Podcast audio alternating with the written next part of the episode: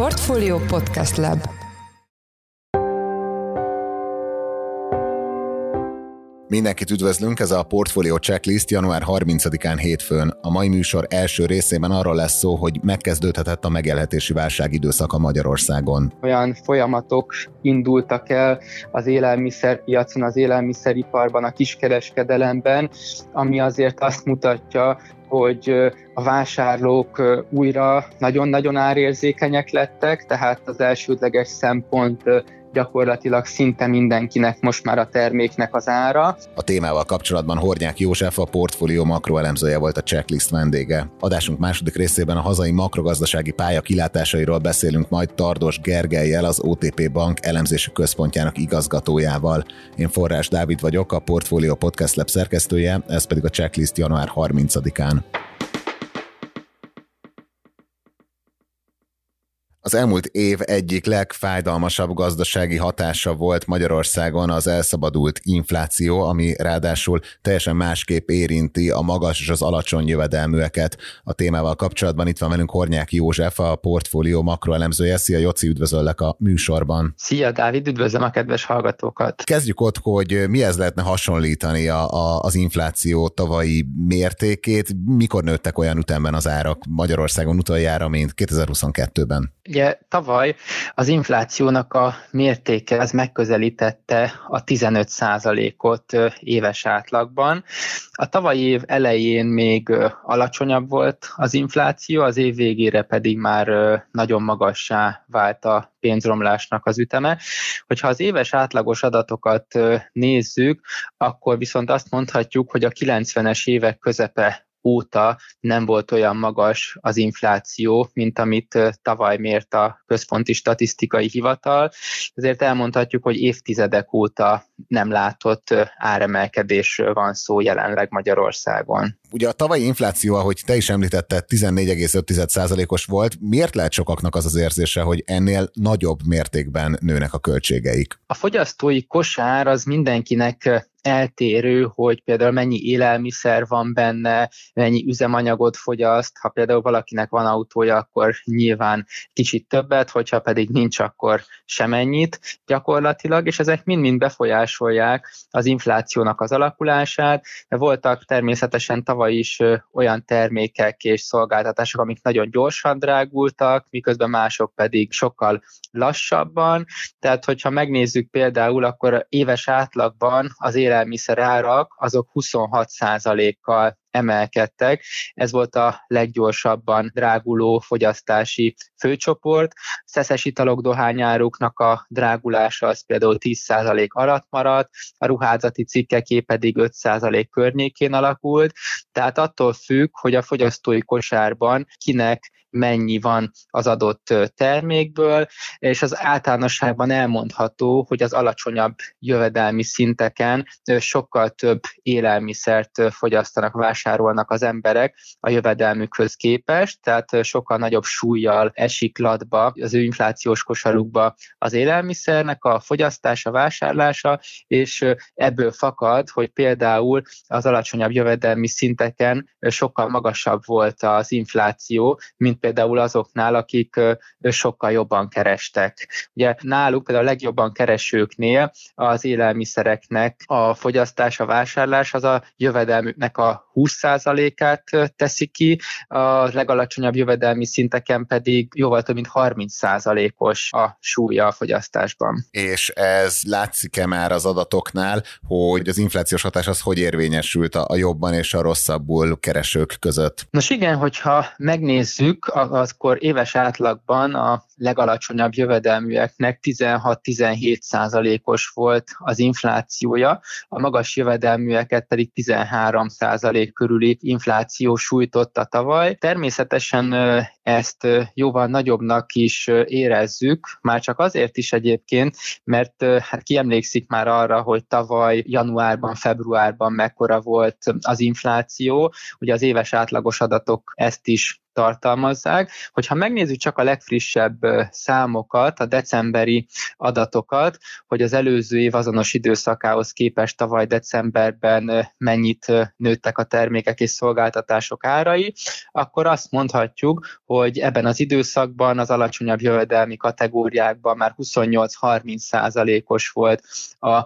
pénzromlásnak az üteme, miközben a legjobban keresők 21-22 százalékos áremelkedést tapasztalhattak. De ez azért van, mert azok a termékek vagy szolgáltatások árai nőttek nagyobb mértékben, amikből arányosan a saját fizetésükhöz képest többet fogyasztanak azok, akik kisebb jövedelemből élnek. Így van, gyakorlatilag az élelmiszereknek volt a legnagyobb drágulása a tavalyi évben, és ugye az alacsonyabb jövedelmi szinteken a fogyasztásuk az jóval nagyobb ugye a keresetükhöz képest ebből. De egyébként a háztartási energia, tehát a fűtésnek az ára is nagyon jelentős mértékben emelkedett, éves átlagban 21 kal de hogyha megnézzük a legfrissebb decemberi adatot, akkor több mint 50 os drágulásról beszélhetünk a háztartási energiánál, és alapvetően egyébként az alacsonyabb jövedelműek, ők energiapazarlóbb lakásokban élnek, ezért ebből a szempontból őket könnyebben sújthatja a, a, a nagyobb rezsiszámla. Csak azt is hozzá kell tenni, hogy a kisebb lakást azért könnyebb felfűteni, és könnyebb a rezsicsökkentett mérték alatt maradni.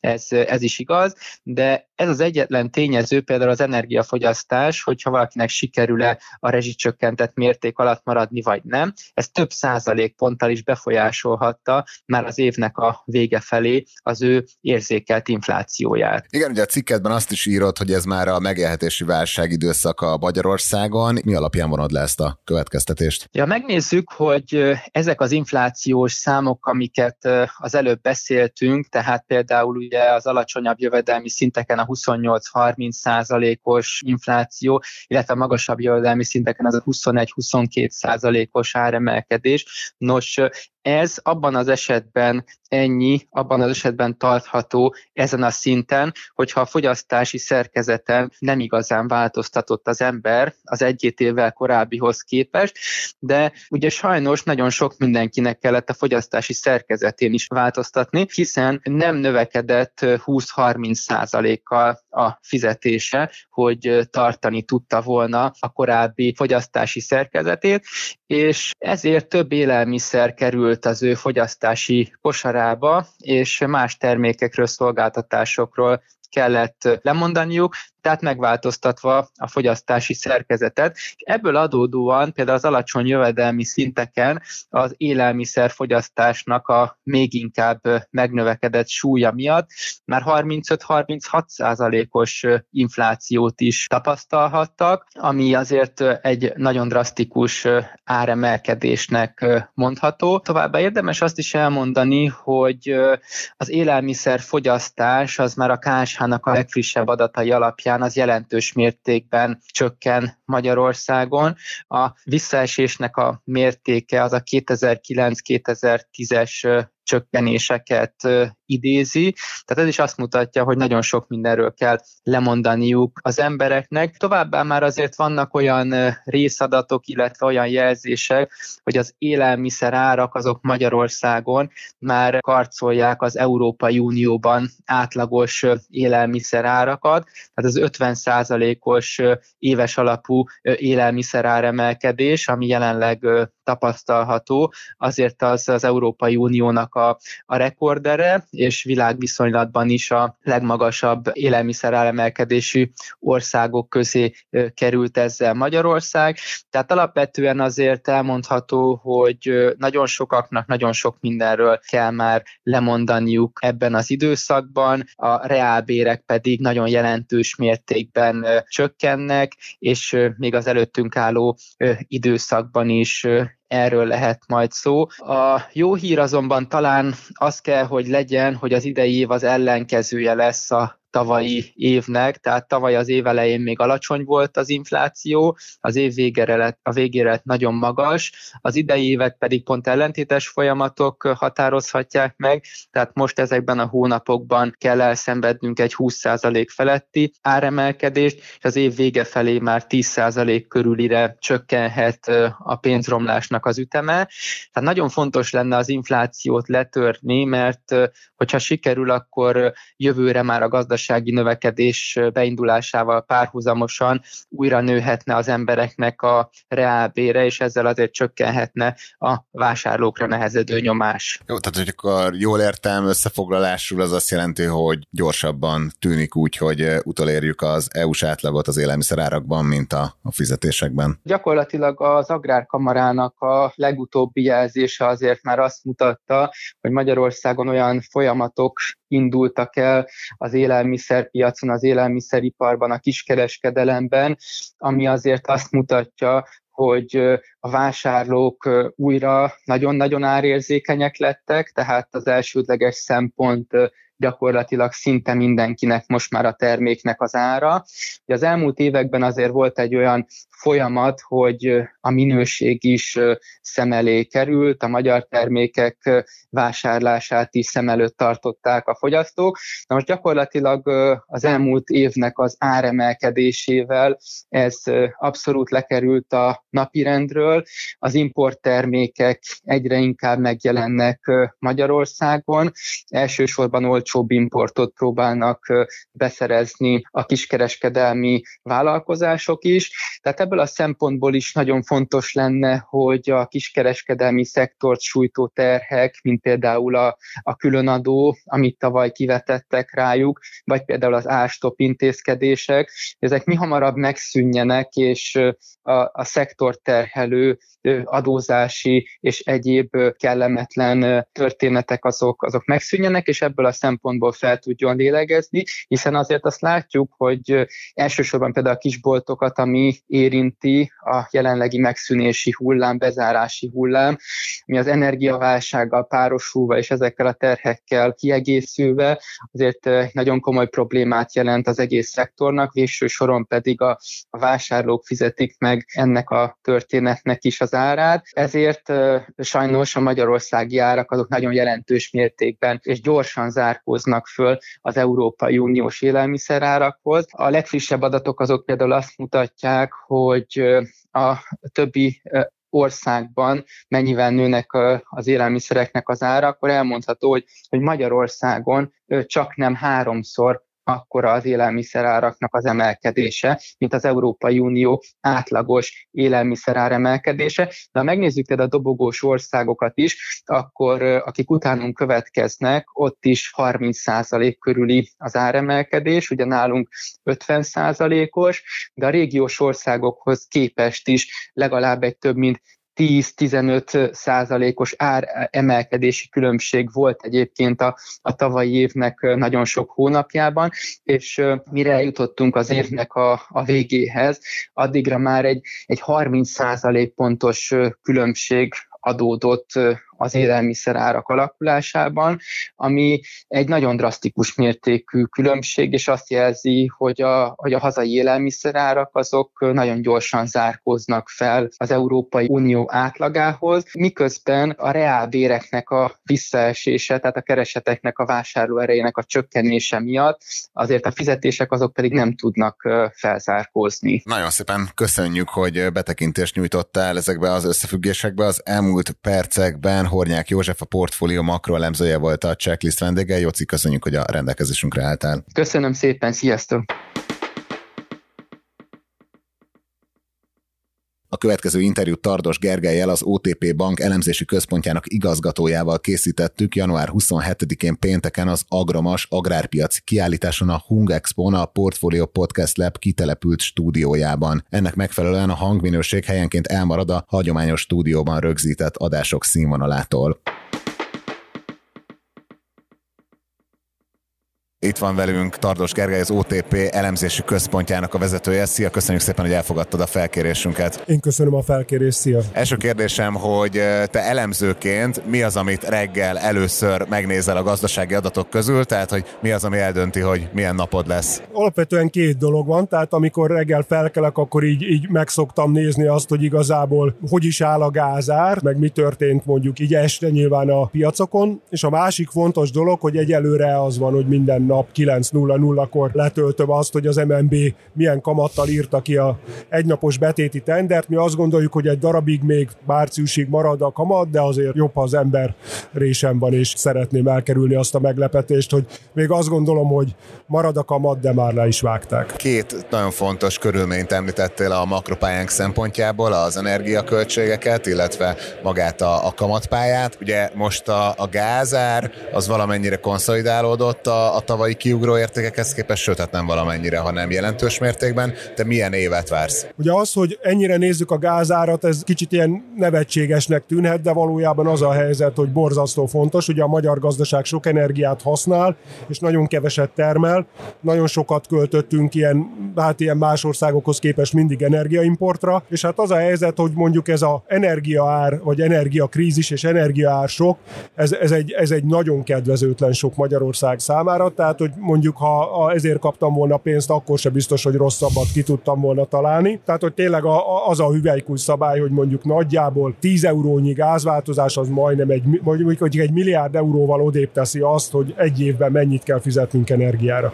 Úgyhogy emiatt nagyon nem mindegy az, hogy mennyi is a gázár, pedig erről sokáig elfeledkeztünk, hiszen majdnem egy évtizedig nagyon olcsó volt, tehát ilyen 20 euró környékén volt az európai gázár, és ugye tavaly ősszel ez felment, hát augusztus végén, szeptember elején volt a csúcson, akkor ugye ilyen 340-es értékeket is láttunk, ezt érdemes szorozgatni, hogy ez mondjuk a hazai áram meg, meg gázszámlát azt odébb tenné mondjuk olyan akár ilyen 30 milliárd euróval is, miközben 150 milliárd a magyar GDP. Nyilván emiatt eléggé aggódtunk, és hát az a helyzet, hogyha valaki átszámolta, akkor mondjuk ilyen árak mellett nehéz volt azt gondolni, hogy nem kerül recesszióba a magyar gazdaság az idei évben. Tehát, hogy ilyen szempontból az, amit tavaly évvégén láttunk, hogy, hogy azért a gázár visszajött mondjuk a 60, most már csak 50 euró, mondjuk a korábbi színnek még mindig a két és félszerese, de a korábbi csúcsoknak mondjuk a hatod, a hetede, ez egy óriási könnyebbség. És én azt gondolom, hogy egyrészt az idei kilátásokat is javítja, ugyan az első fél év már az ördögé, mert ugye betárasztunk nagyon sok drága gázt egész Európával együtt, de az van, hogy ahogy, ahogy a következő fűtési szezonra azért a most várható pálya alapján azért azt mondhatjuk, hogy sokkal kevesebbet kell költeni, ez azért segít a nemzetgazdaságnak is, meg a költségvetési terheket is, is, is csökkenti. Tehát igazából azt gondolom, hogy az év második felében már érezhetünk egy javulást. És hogy ilyen szempontból fontos az is, hogy az európai kilátások romlása is megállt, tehát most azért úgy tűnik, hogy lehet, hogy végül is az év egészét tekintve az e- európai gazdaság is megúszta a recessziót. Látszik az, hogy Európában is tetőzött már, a, már az infláció, és hogy látjuk azt, hogy meddig kell emelni az Európai Központi Banknak. Ezek mind olyan tényezők, amik csökkentik a bizonytalanságot, és azt gondolom, hogy most már van esély arra, hogy a magyar gazdaság elkerülje a recessziót, milyen enyhén nulla fölötti növekedést várunk, ez úgy jöhet ki, hogy hát így az első fél év, talán még a harmadik negyedév is ilyen éves összevetésben mínuszos lesz, és majd a negyedik negyedévben térhetünk vissza a pozitív tartományba, és ez az, ami megmentheti lényegében az év egészének a növekedését. Talán azt még elmondanám, hogy nem mindegy az, hogy mi történik az agráriumban, ugye tavaly az asszály és a, az óriási ilyen, ilyen mindenféle input költségemelkedés miatt elég rosszul sikerült az agrárium. Szintén az szerintem fontos, hogy azt látjuk, hogy azért a, a, a bérek gyorsulnak, az, hogy ez mennyire történik meg, az olyan szempontból fontos, hogy mennyire kell a háztartásoknak visszafogni a fogyasztást egyszerűen azért, mert ugye a, az infláció a a bérek reálértékét csökkenti, és maga talán az, hogy a kilátások javulnak, az olyan szempontból fontos, hogy azért egy darabig a háztartások is tudják simítani a fogyasztásukat. Tehát, hogyha a kilátások szerint rövidebb ideig tart a sok, akkor, akkor már most sem fogják annyira vissza, vissza a fogyasztást. És szintén nagyon fontos, hogyha ha maga a nagyon nehéz időszak az, az rövidebb ideig tart, akkor a vállalati beruházások sem eshetnek vissza annyira. Tehát összességében mi azt gondoljuk, hogy ahogy a kilátások javulnak, az idei évben van esélyünk arra, hogy valahol így az enyém pozitív tartományban legyen az idei éves átlagos növekedés. Persze ettől még ez nem lesz egy könnyű év, meg az, hogy a kilátások javulnak, az nem azt jelenti, hogy, hogy a korábbi mondjuk megszokott, mondjuk az elmúlt tíz évhez képest ez nem lesz egy, egy nehezebb év, de talán a bizonytalanság csökken, és, és, a, és ami benne volt a kalapban mondjuk tavaly ősszel, még egy ilyen tényleg negatív, egy érdemi recessziós év, ez azt gondolom, hogy, hogy ennek az esélye most már nagyon alacsony, és, és bizakodtatunk abban, hogy rövidebb ideig tartanak a nehézségek, és utána majd a 24-es év már, már egy érezhetően jobb év lehet. És mik a legnagyobb kockázatok, amik veszélyeztetik ezt a pályát? Ugye, amit most leírsz, ezt mondjuk tavaly novemberben egy ilyen hurrá optimista szenárió lett volna, most már egy ilyen bázis szenárió közeli. Itt mit látsz, hogy mire kell most nagyon odafigyelni, és mik azok a külső tényezők, amiknek szerencsésen kell alakulniuk ahhoz, vagy legalábbis nem szabad nagyon rosszul alakulniuk ahhoz, hogy ezt a pályát írjuk le idén? Hát azt gondolom, hogy az első az energiár, tehát most nagyon lejöttünk, reménykedünk, hogy itt maradunk, meg azt gondolom, hogy abban, hogy mondjuk 2025-2026-ban mostaninál is alacsonyabb lesz a gázár, ezért abban joggal bízhatunk, mert addig azért a Európa ki tudja építeni azokat a kapacitásokat, amik sokkal több cseppfolyósított gáz tudnak fogadni. De rövid távon azért még van bizonytalanság, ugye abban, hogy ennyire alacsony a gázár, benne van az, hogy lényegében az idén eddig nem volt tél, és sokkal alacsonyabb fogyasztást tesz ez lehetővé Európában. Szintén fontos az, hogy, az, hogy a kínai gazdaság most éppen ugye a korábbi zero covid policy miatt most a, azzal, hogy lényegében átengedik a járványt a kínai népességen, ez most Kínában a gazdasági aktivitás elég alacsony, és emiatt a gázkereslet is alacsony. Nyilván ez a, ahogy a járvány ott is lecseng, ott azért élénkülni fog a növekedés, tehát azt gondolom, hogy ebben azért van még kockázat, meg nyilván hát ugye a háborúnak nincs vége. Igazából az, hogy az, hogy az orosz fél mit tervez a gázzal, abban még van bizonytalanság, még akkor is, hogyha most már nekik ahhoz, hogy a bevételeik meglegyenek, azért többet kell szállítani. Ugye volt egy olyan időszak, amikor a, a a matek nekik akkor is kijött, hogyha sokkal kevesebbet szállítottak, mert annyival magasabb volt a gázár, hogy úgyis bevételt realizáltak, de ez most már nem igaz. Úgyhogy azt gondolom, hogy van ez az energiakérdés. Nyilván bizonytalan az, hogy végül is abban azt még nem látjuk, hogy a a sok után így a negyedik, meg az első negyedében hova érkezik meg a magyar gazdaság, tehát lehet, hogy üzembezárások, ugye az önkormányzatok rengeteg szolgáltatást korlátoztak, tehát lehet, hogy ennek azért negatívabb lesz a hatása, mint mi gondoltuk, tehát azt gondolom, hogy ezt még kell nézni. Nyilván nem mindegy, hogy hogy cseng le az infláció, hogyan tud a jegybank kamatot csökkenteni, és még hát egy pillanatra visszatérnék a külső tényezőköz, azért azt gondolom, hogy a, a világgazdaságra kell figyelnünk, hogy a Magyarország kis és nyitott gazdaság nagyon befolyásolja az itteni folyamatokat, az, hogy mi történik a világban. Tehát, hogyha mondjuk az USA-ban lesz egy, egy mélyebb recesszió, az nyilván ránk sem hat igazán jól, de azt gondolom, hogy most már a bizonytalanságnak a mértéke az lecsökkent annyira, hogy, hogy, hogy bízhassunk abban, hogy, hogy ebből nem lesz egy katasztrofális év, hanem egy nehéz év lesz, túl kell rajta lenni, de hogy, hogy ilyen vészforgatókönyvekkel talán kevésbé kell számolni most. Végülis, ha a negyedik negyed év nem sikerült annyira jól, akkor az legalább segíti az idei bázis hatást. Igen, de, de tehát az, igen. hogy mi az a szint, amiről aztán igen, utána igen, a, igen. elkezdett majd valamikor az év második felében élénkülni a gazdasági igen. aktivitás, az nem mindegy. Egyelőre nem gondoljuk azt, hogy nagyon rossz lett volna, igen. tehát nyilván az előző negyed évhez képest csökkent a teljesítmény, éves összevetésben meg tovább lassult a, a növekedés. Mi azt gondoljuk, hogy valahol ilyen egy-másfél százalék között lehet majd a negyedik negyedéves év per év GDP, és aztán még az első negyedév az, az csökkenést hozhat, és aztán utána jöhet egy ilyen padlózás, és aztán egy emelkedés. Jó, két rövid kérdésem lenne még. Az egyik az az, hogy te azt látod-e, hogy a forint piac is ezt a szenáriót igazolja vissza. Ugye december óta szerintem most már legalább ilyen, nem tudom, egy 5%-os erősödésben van a forint, most nem néztem pont reggeli árfolyamot, de hogy, hogy akkor így jobb-e a hangulat a piacon is? Hát ugye a 435 körüli forint csúcshoz képest majdnem 50 forintot hát jöttünk az október. vissza, tehát az, az azért rengeteg, tehát olyan 15 körül körüli igen, erősödés majdnem, tehát ilyen 10-15 százalék közötti. Én azt gondolom, hogy, hogy igen, visszatért a bizalom valamennyire, a külföldi befektetők már jobban bíznak a forintban, a belföldiek azért még hezitálnak, és azt gondolom, hogy emögött azért sok komoly változás is van. Tehát nyilván az energia az a forintot is mozgatja, tehát igazából erre ez modellezhető is, hogy mondjuk a, ugyanúgy, ahogy a energiaimport összegét hogyan változtatja mondjuk a gáz és az áramár, ezt, ezt ugyanúgy ki lehet számolni a, mondjuk a, a forint egyensúly értékére is. És nyilván, amikor az energiárak nagyon magasan voltak, akkor, akkor az azt jelentette volna, hogy sokkal nagyobb az importszámla, sokkal nagyobb a folyómérlek hiánya, ahhoz egy egyszerűen egy gyengébb árfolyam passzol, és most, hogy lejöttünk, az nyilván azt jelenti, hogy erősebb árfolyam mellett is lényegében a külső egyensúly fenntartható marad. Azt is mondanám, hogy a jegybank azért a végén oda tette magát, tehát hogy elmondta azt, hogy bármi áron ő meg akarja tartani a forintot, és egy nagyon nagyot emelt, és azóta is rácáfolva a nagyon korai kamatcsökkentést árazó piacra igazából egészen máig kitartott, és, és mi azt gondoljuk, hogy még egy-két hónapig maradhat ez a mostani kamatszint. Úgyhogy én, én abban bízom, hogy idén nem gyengül a forint, tehát hogy abban bízunk, hogy a tipikus kereskedési sáv az a 380-400-as szint lesz, átmenetileg lehet ennél egy kicsit erősebb, talán még az is olyan is lehet, hogy valamennyivel gyengébb a forint, de alapvetően mi inkább ilyen ennyi 400 alatti forint árfolyammal számolunk. Ez azt jelenti, hogy az elmúlt évek gyors gyengülése után jöhet inkább egy olyan év, ahol, ahol lényegében egy kis erősödés után oldalaz a magyar fizetőeszköz. A utolsó kérdésem, hogy ugye a kamatpályán kívül, ami még a legtöbb gazdasági szereplőt, illetve a lakosságot is érinti, az, az infláció.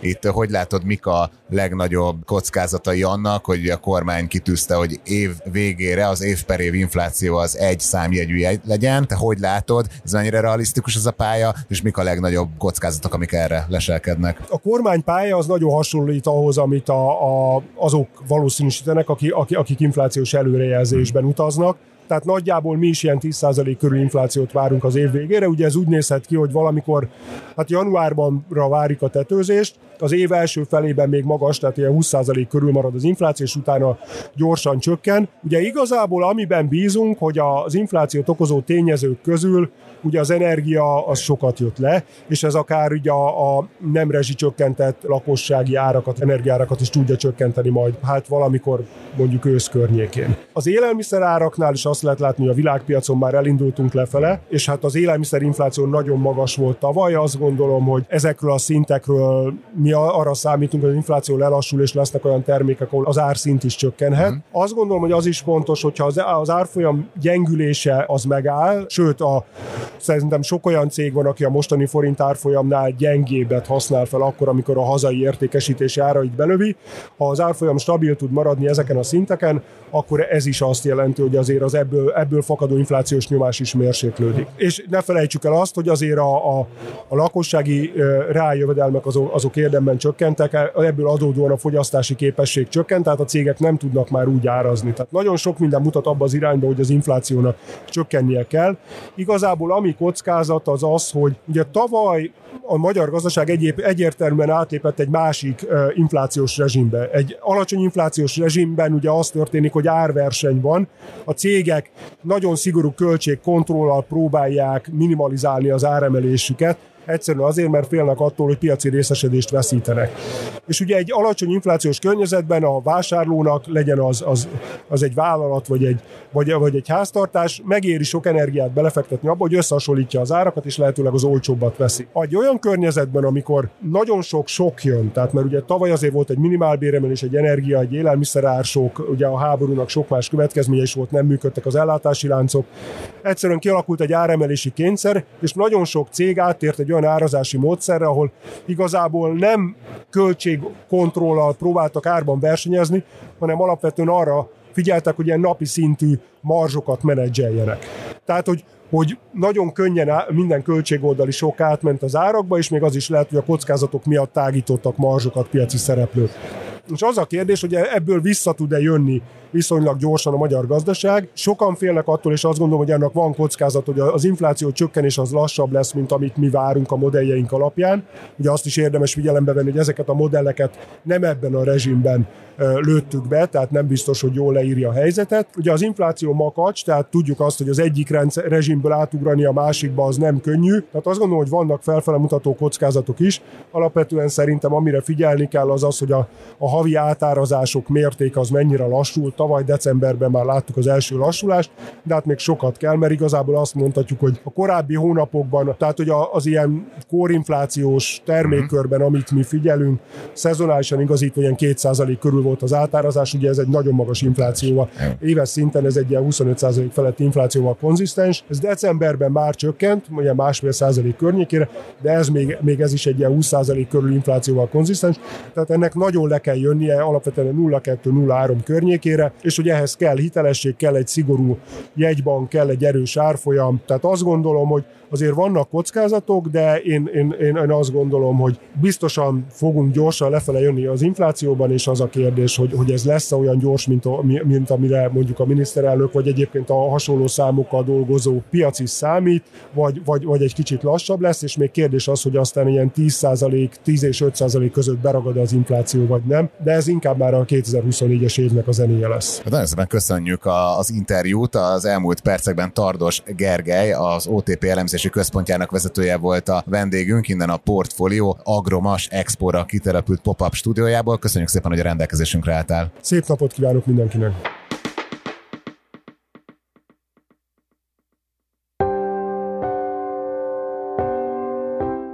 Ez volt már a Checklist, a Portfolio munkanapokon megjelenő podcastje. Ha tetszett az adás, iratkozz fel a podcast csatornánkra bárhol, ahol podcasteket hallgatsz a neten. A mai adás elkészítésében részt vett gombkötő Emma, a szerkesztő pedig én Forrás Dávid voltam. Új adással holnap, azaz kedden jelentkezünk, addig is minden jót kívánunk, sziasztok! Reklám következik.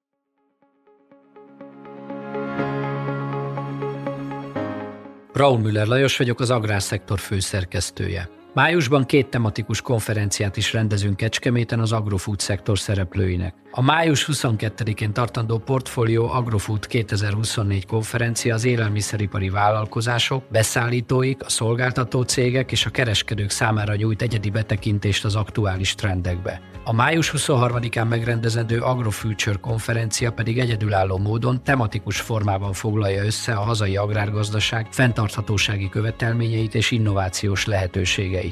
Jöjjön elő is, részletek és jegyek a portfolio.hu per rendezvények oldalon.